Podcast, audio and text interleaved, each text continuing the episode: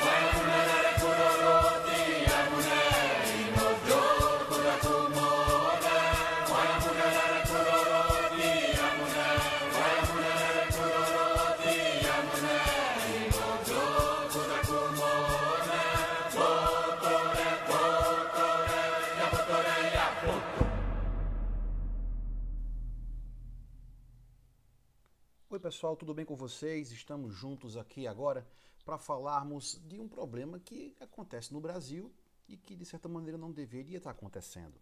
Esse problema que eu estou a tratar hoje com vocês é sobre a questão do índio, território indígena. De fato, a quem pertence o território indígena? Peraí, se você está dizendo a quem pertence o território indígena, você já está perguntando e dizendo que o território é do índio?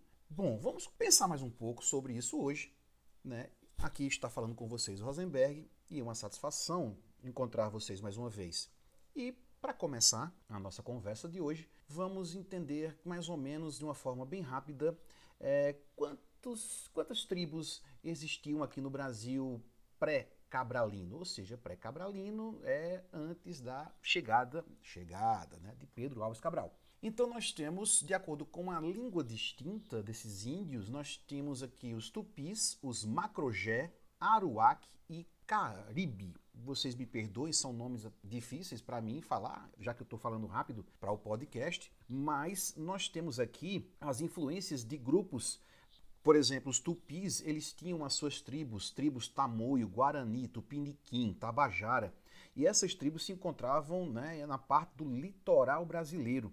Já o Macrogé, a gente tem é, é, na região do Planalto Central, e aí são grupos de tribos é, Timbira, Aimoré, que hoje ainda existe, é, é, Goitacás, Carijó, Carajá, Bororó e Botocudo. Olhem só o, as ramificações que nós temos, isso antes do Brasil, como eu disse, né, pré-cabralino.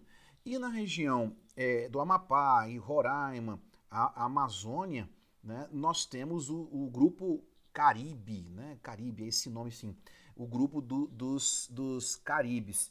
E mais à, à, à frente, a partir daí do Marajó, também ainda na região da Amazônia, nós temos os Aruac ou Aruacs. Então, nós temos os seus descendentes e isso é muito evidente quando a gente vê nos, nos portais de notícias as discussões sobre território indígena, porque nós temos hoje um atual governo que em sua campanha dizia ser amigo do índio, mas parece que deixou de ser, enfim.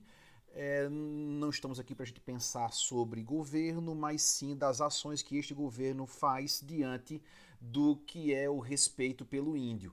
Ao dizer isso, respeito pelo índio, eu estou sendo de acordo com o que está descrito na lei, ou seja, no artigo 231 da nossa Constituição de 88. Mas antes, eu queria lembrar vocês é, uma passagem do Hans Staden. Quem foi Hans Staden? Hans Staden é um alemão. Você compra o livro, né? Assim, Hans Staden. Você compra esse livro, inclusive livro de bolso, custando 10 reais, da, da LM Pocket e da Martin Claret.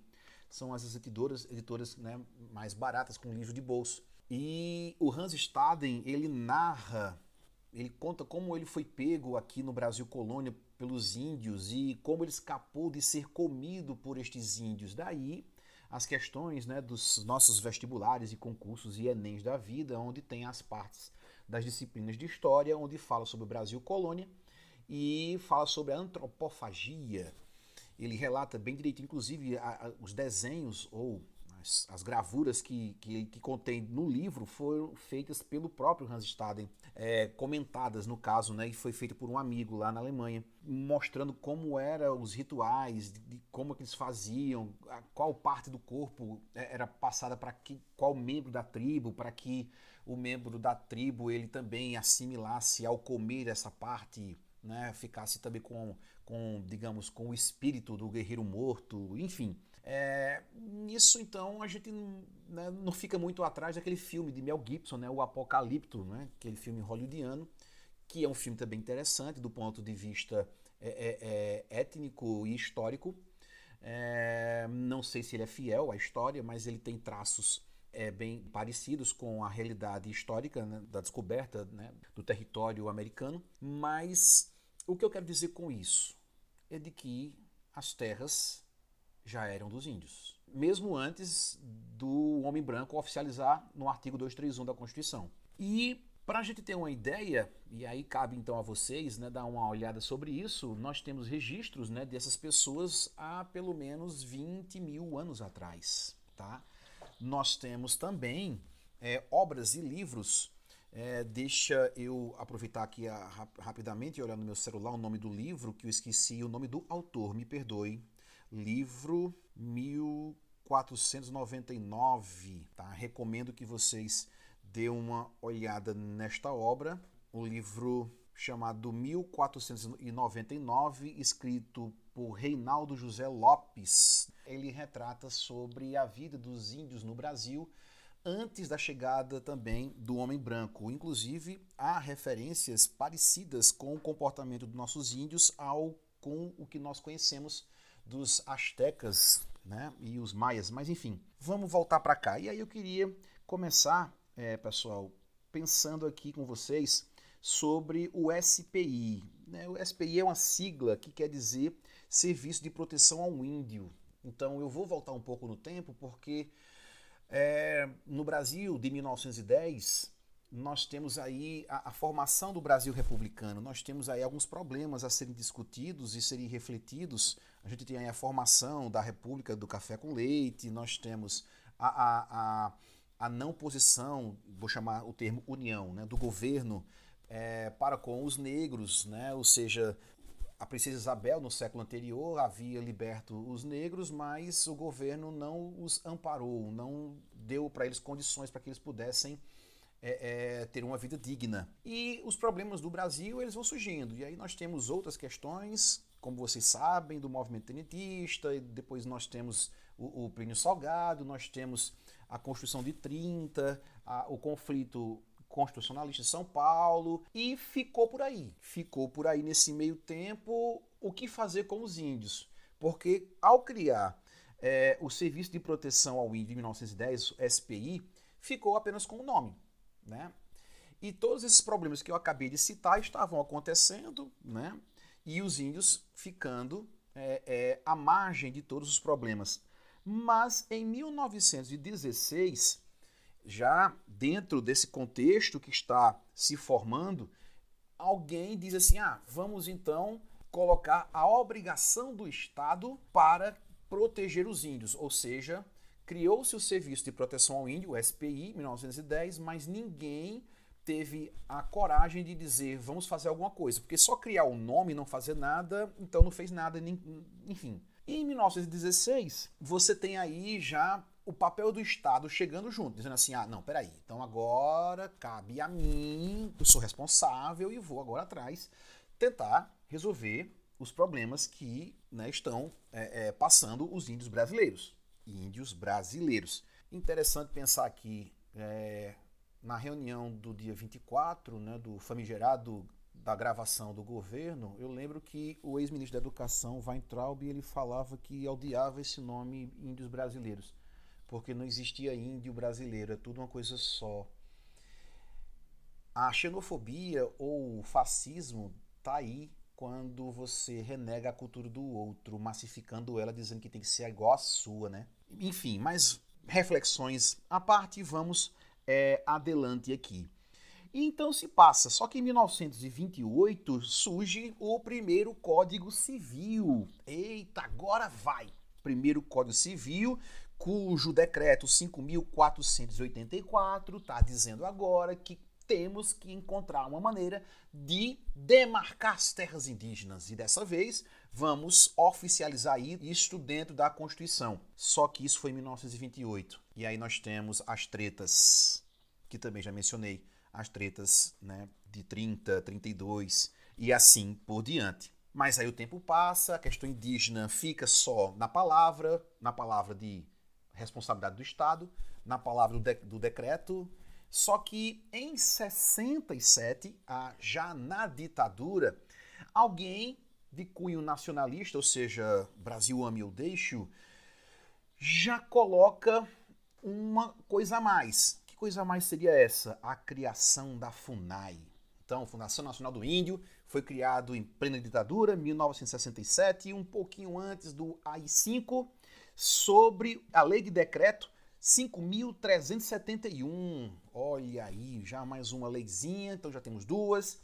E veja, olha o tempo que nós estamos né, passando e nada foi feito. Ah, fez, só criou então a FUNAI. Bom, criou a FUNAI, mas o objetivo da criação da FUNAI já era para fazer com que fossem agilizados todos esses processos no que diz respeito ao índio. Em 1973, cria-se também o Estatuto do Índio. E aí sim, esse Estatuto do Índio tinha por objetivo, de fato, apressar de uma forma tão, tão enfim, tão grande, apressar os, é, as resoluções dos problemas é, é, indígenas, problemas econômicos, problemas de território, enfim, que teriam o prazo máximo de oito meses. Então, de novo, é só a gente pensar, né? Criação em 1910, né? 16, 28 e vai chegamos então em 1988. Em 1988 nós temos a Carta Cidadã, nós temos a criação da nossa atual Constituição e nela fica de fora algumas situações que diz respeito, por exemplo, à reforma agrária. Mas espera aí, o assunto não é do índio? E o que, é que tem a ver reforma agrária?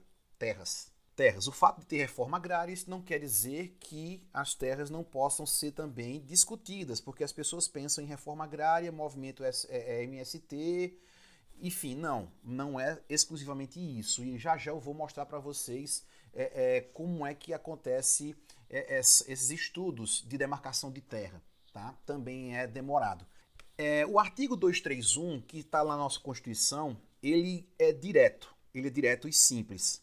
Diz assim: são reconhecidos aos índios sua organização social, costumes, línguas, crenças e tradições e os direitos originários sobre as terras que tradicionalmente ocupam, competindo à União demarcá-las, proteger e fazer respeitar todos os seus bens. Então, isso implica dizer que a FUNAI, que o Estatuto do Índio, sendo mesmo criado antes, com o propósito de resolver isso em pelo menos oito meses, praticamente nada foi feito. O inciso 1 diz o seguinte: são terras tradicionalmente ocupadas pelos índios e por eles habitadas em caráter permanente, as utilizadas para suas atividades produtivas, as imprescindíveis à preservação dos recursos ambientais necessários a seu bem-estar e as necessárias à sua reprodução física e cultural, segundo seu, seus usos, costumes e tradições. Ou seja, já nesse primeiro inciso, já poderia então é, pensarmos aquele discurso de dizer assim: pergunta se o índio quer dinheiro, pergunta se o índio quer ficar rico, pergunta se o índio quer ter, explorar a riqueza do seu território.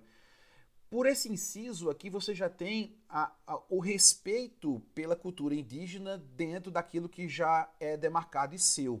O inciso está assegurando essa característica. Note que quando eu, homem branco, digo, ah, pergunta se o índio ele não quer melhorar de vida, pergunta se ele não quer explorar seu território. O índio, ele tem por natureza e cultura essa não cobiça capitalista que nós temos eu sei que é uma discussão mais complicada do que isso, estou sendo aqui bem simplista, mas você não pode chegar para uma outra cultura e dizer aquela cultura que ela deve aceitar essa nova como benéfica ou ainda causar nela um interesse que praticamente não existe. Nada impede, de acordo com os incisos que eu ainda vou ler para vocês, né, faltam mais quatro, eu vou ler até os seis, tem outros aqui, mas enfim, nada impede que o índio possa explorar a, a sua terra. Mas quem vai fazer isso é o próprio índio, não é bem o homem branco. Né? Inciso 2 do artigo 231 da nossa linda Constituição, do capítulo 8, do cujo título chama-se da Ordem Social. As terras tradicionalmente ocupadas pelos índios destinam-se à sua posse permanente, cabendo-lhes o usufruto exclusivo das riquezas do solo, dos rios e dos lagos nelas existentes. De quem a cobiça, então? Inciso 3. O aproveitamento dos recursos hídricos, incluindo os potenciais energéticos e pesqui a pesquisa, e a lavra das riquezas minerais em terras indígenas só podem ser efetivados com autorização do Congresso Nacional, ouvidas as comunidades afetadas, ficando assegurada a participação nos resultados da lavra na forma da lei. Ou seja, se eu quero ir lá na terra do índio e explorar aquele minério lindo, aquele ouro, aquele diamante, enfim, eu tenho que ter autorização do Congresso e a parte do lucro que eu tenha tem que ir também para os donos da terra. Quem são os donos da terra? Os índios. Inciso 4. As terras de que trata este artigo são inalienáveis e indisponíveis e os direitos sobre elas imprescindíveis, ou seja, os índios não podem passar para ninguém, não podem vender. E aí nós temos os conflitos entre poceiros, os conflitos entre fazendeiros e conflitos entre os índios. Inciso 5. É vedada a remoção dos grupos indígenas de suas terras, salvo a de referendo, palavra bonita do latim, né?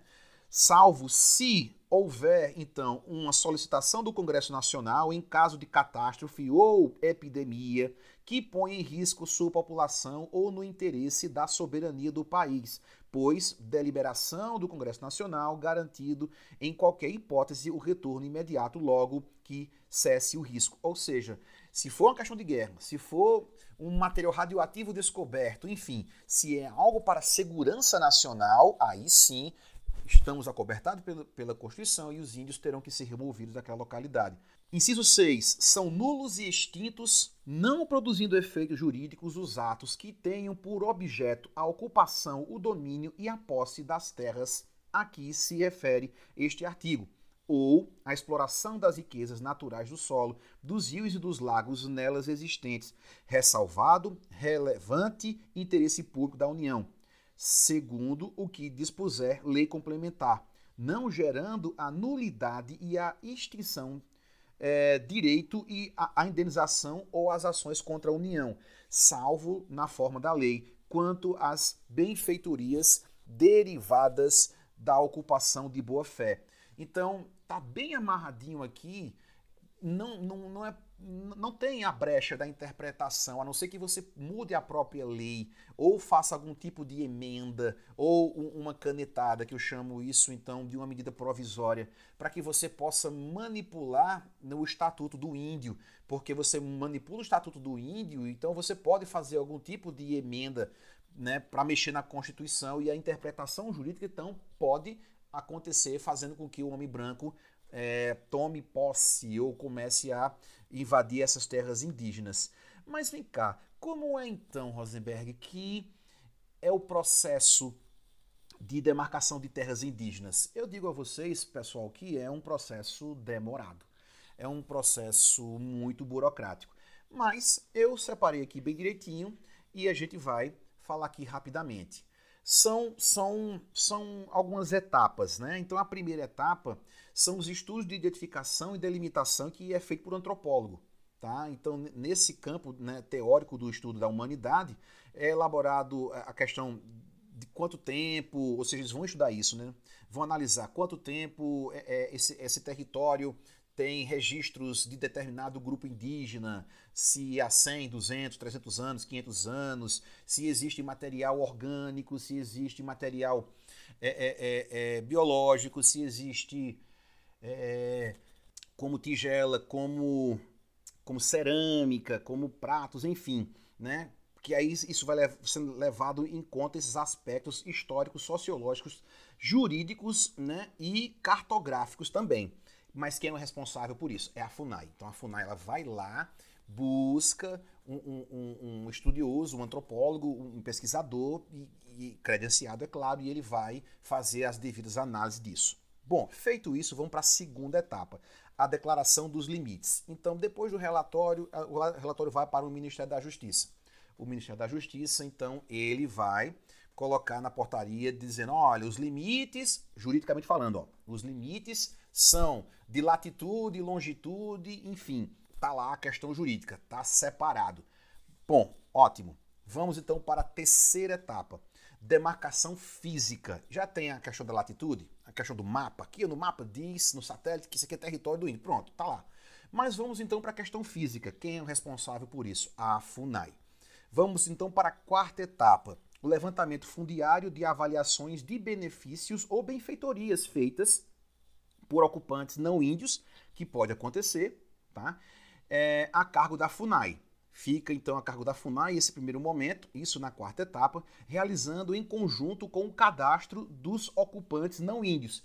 Mas quem é responsável por coletar esses dados junto à FUNAI? O INCRA. É o mesmo INCRA que vai fazer as demarcações de terra também das áreas produtivas e improdutivas para que a gente possa também restabelecer terra para o MST. Vamos então para uma outra parte, a homologação da demarcação. E aí, quem que vai fazer isso é o nosso executivo, no caso do presidente. Na falta dele, o vice, na falta, então, o presidente do Senado. Na falta de todo mundo, então, fica lá o Supremo. Mas, como está tudo bem, tudo belezinha, nós temos o presidente da República que vai homologar essa demarcação. Tá tudo certo? Tá tudo resolvido? Agora sim não, temos mais uma outra etapa, a retirada, se houver, de ocupantes não índios. Então, quem que vai fazer isso? É a, a FUNAI, ocupantes não índios. E o re, é, reassentamento dos ocupantes não índios, se for também o caso. E quem vai fazer isso é o INCRA. Então, note que eu estou falando de um processo de demarcação de terras o foco é o índio, mas dentro dessa relação do índio pode ter os poceiros, os grileiros, pode ter pessoas é, é, com famílias, hum, pessoas não índios que estão lá e podem sair ou podem permanecer. Dentro dos estudos que serão feitos, vai caber então a FUNAI retirá-los, os não índios, né, ou reassentar os, os, os não índios, né, e aí se for vai ser o INCRA. Vamos ao outro e penúltimo, penúltimo, tá? Registro das terras indígenas na Secretaria de Patrimônio da União. E quem faz isso é a FUNAI. E agora sim, por último, interdição, então, dessas áreas para a proteção desses povos indígenas isolados. Então, será a FUNAI, né? Lembre, lembrem, eu acho que vocês devem ter visto uma reportagem né, de, um, de um indigenista que faleceu com um tiro de flecha no peito, né?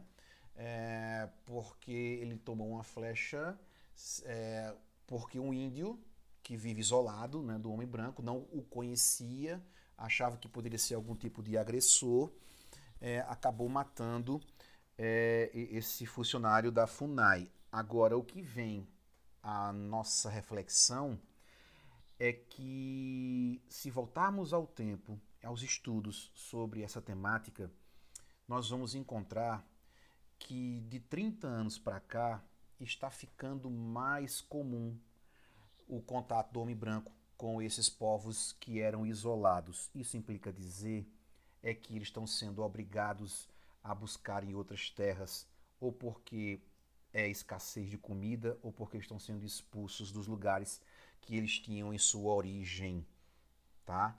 Então, é uma situação muito séria que o Brasil está vivendo, tanto na questão ambiental e seus biomas, né? Pantanal, Mata Atlântica, Amazônia, Pampa, né? Nós temos vários biomas aqui, acho que cinco, se não me engano, me perdoem, mas nós precisamos cuidar também, também, né, dos primeiros habitantes de nossa terra, de nosso Brasil. De certa maneira, ficam sendo renegados pelas autoridades das quais tem a responsabilidade de tomar conta né, desses brasileiros com suas características e culturas.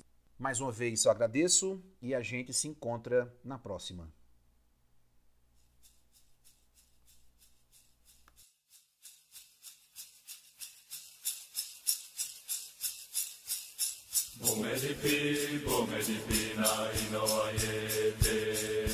Bomedipi,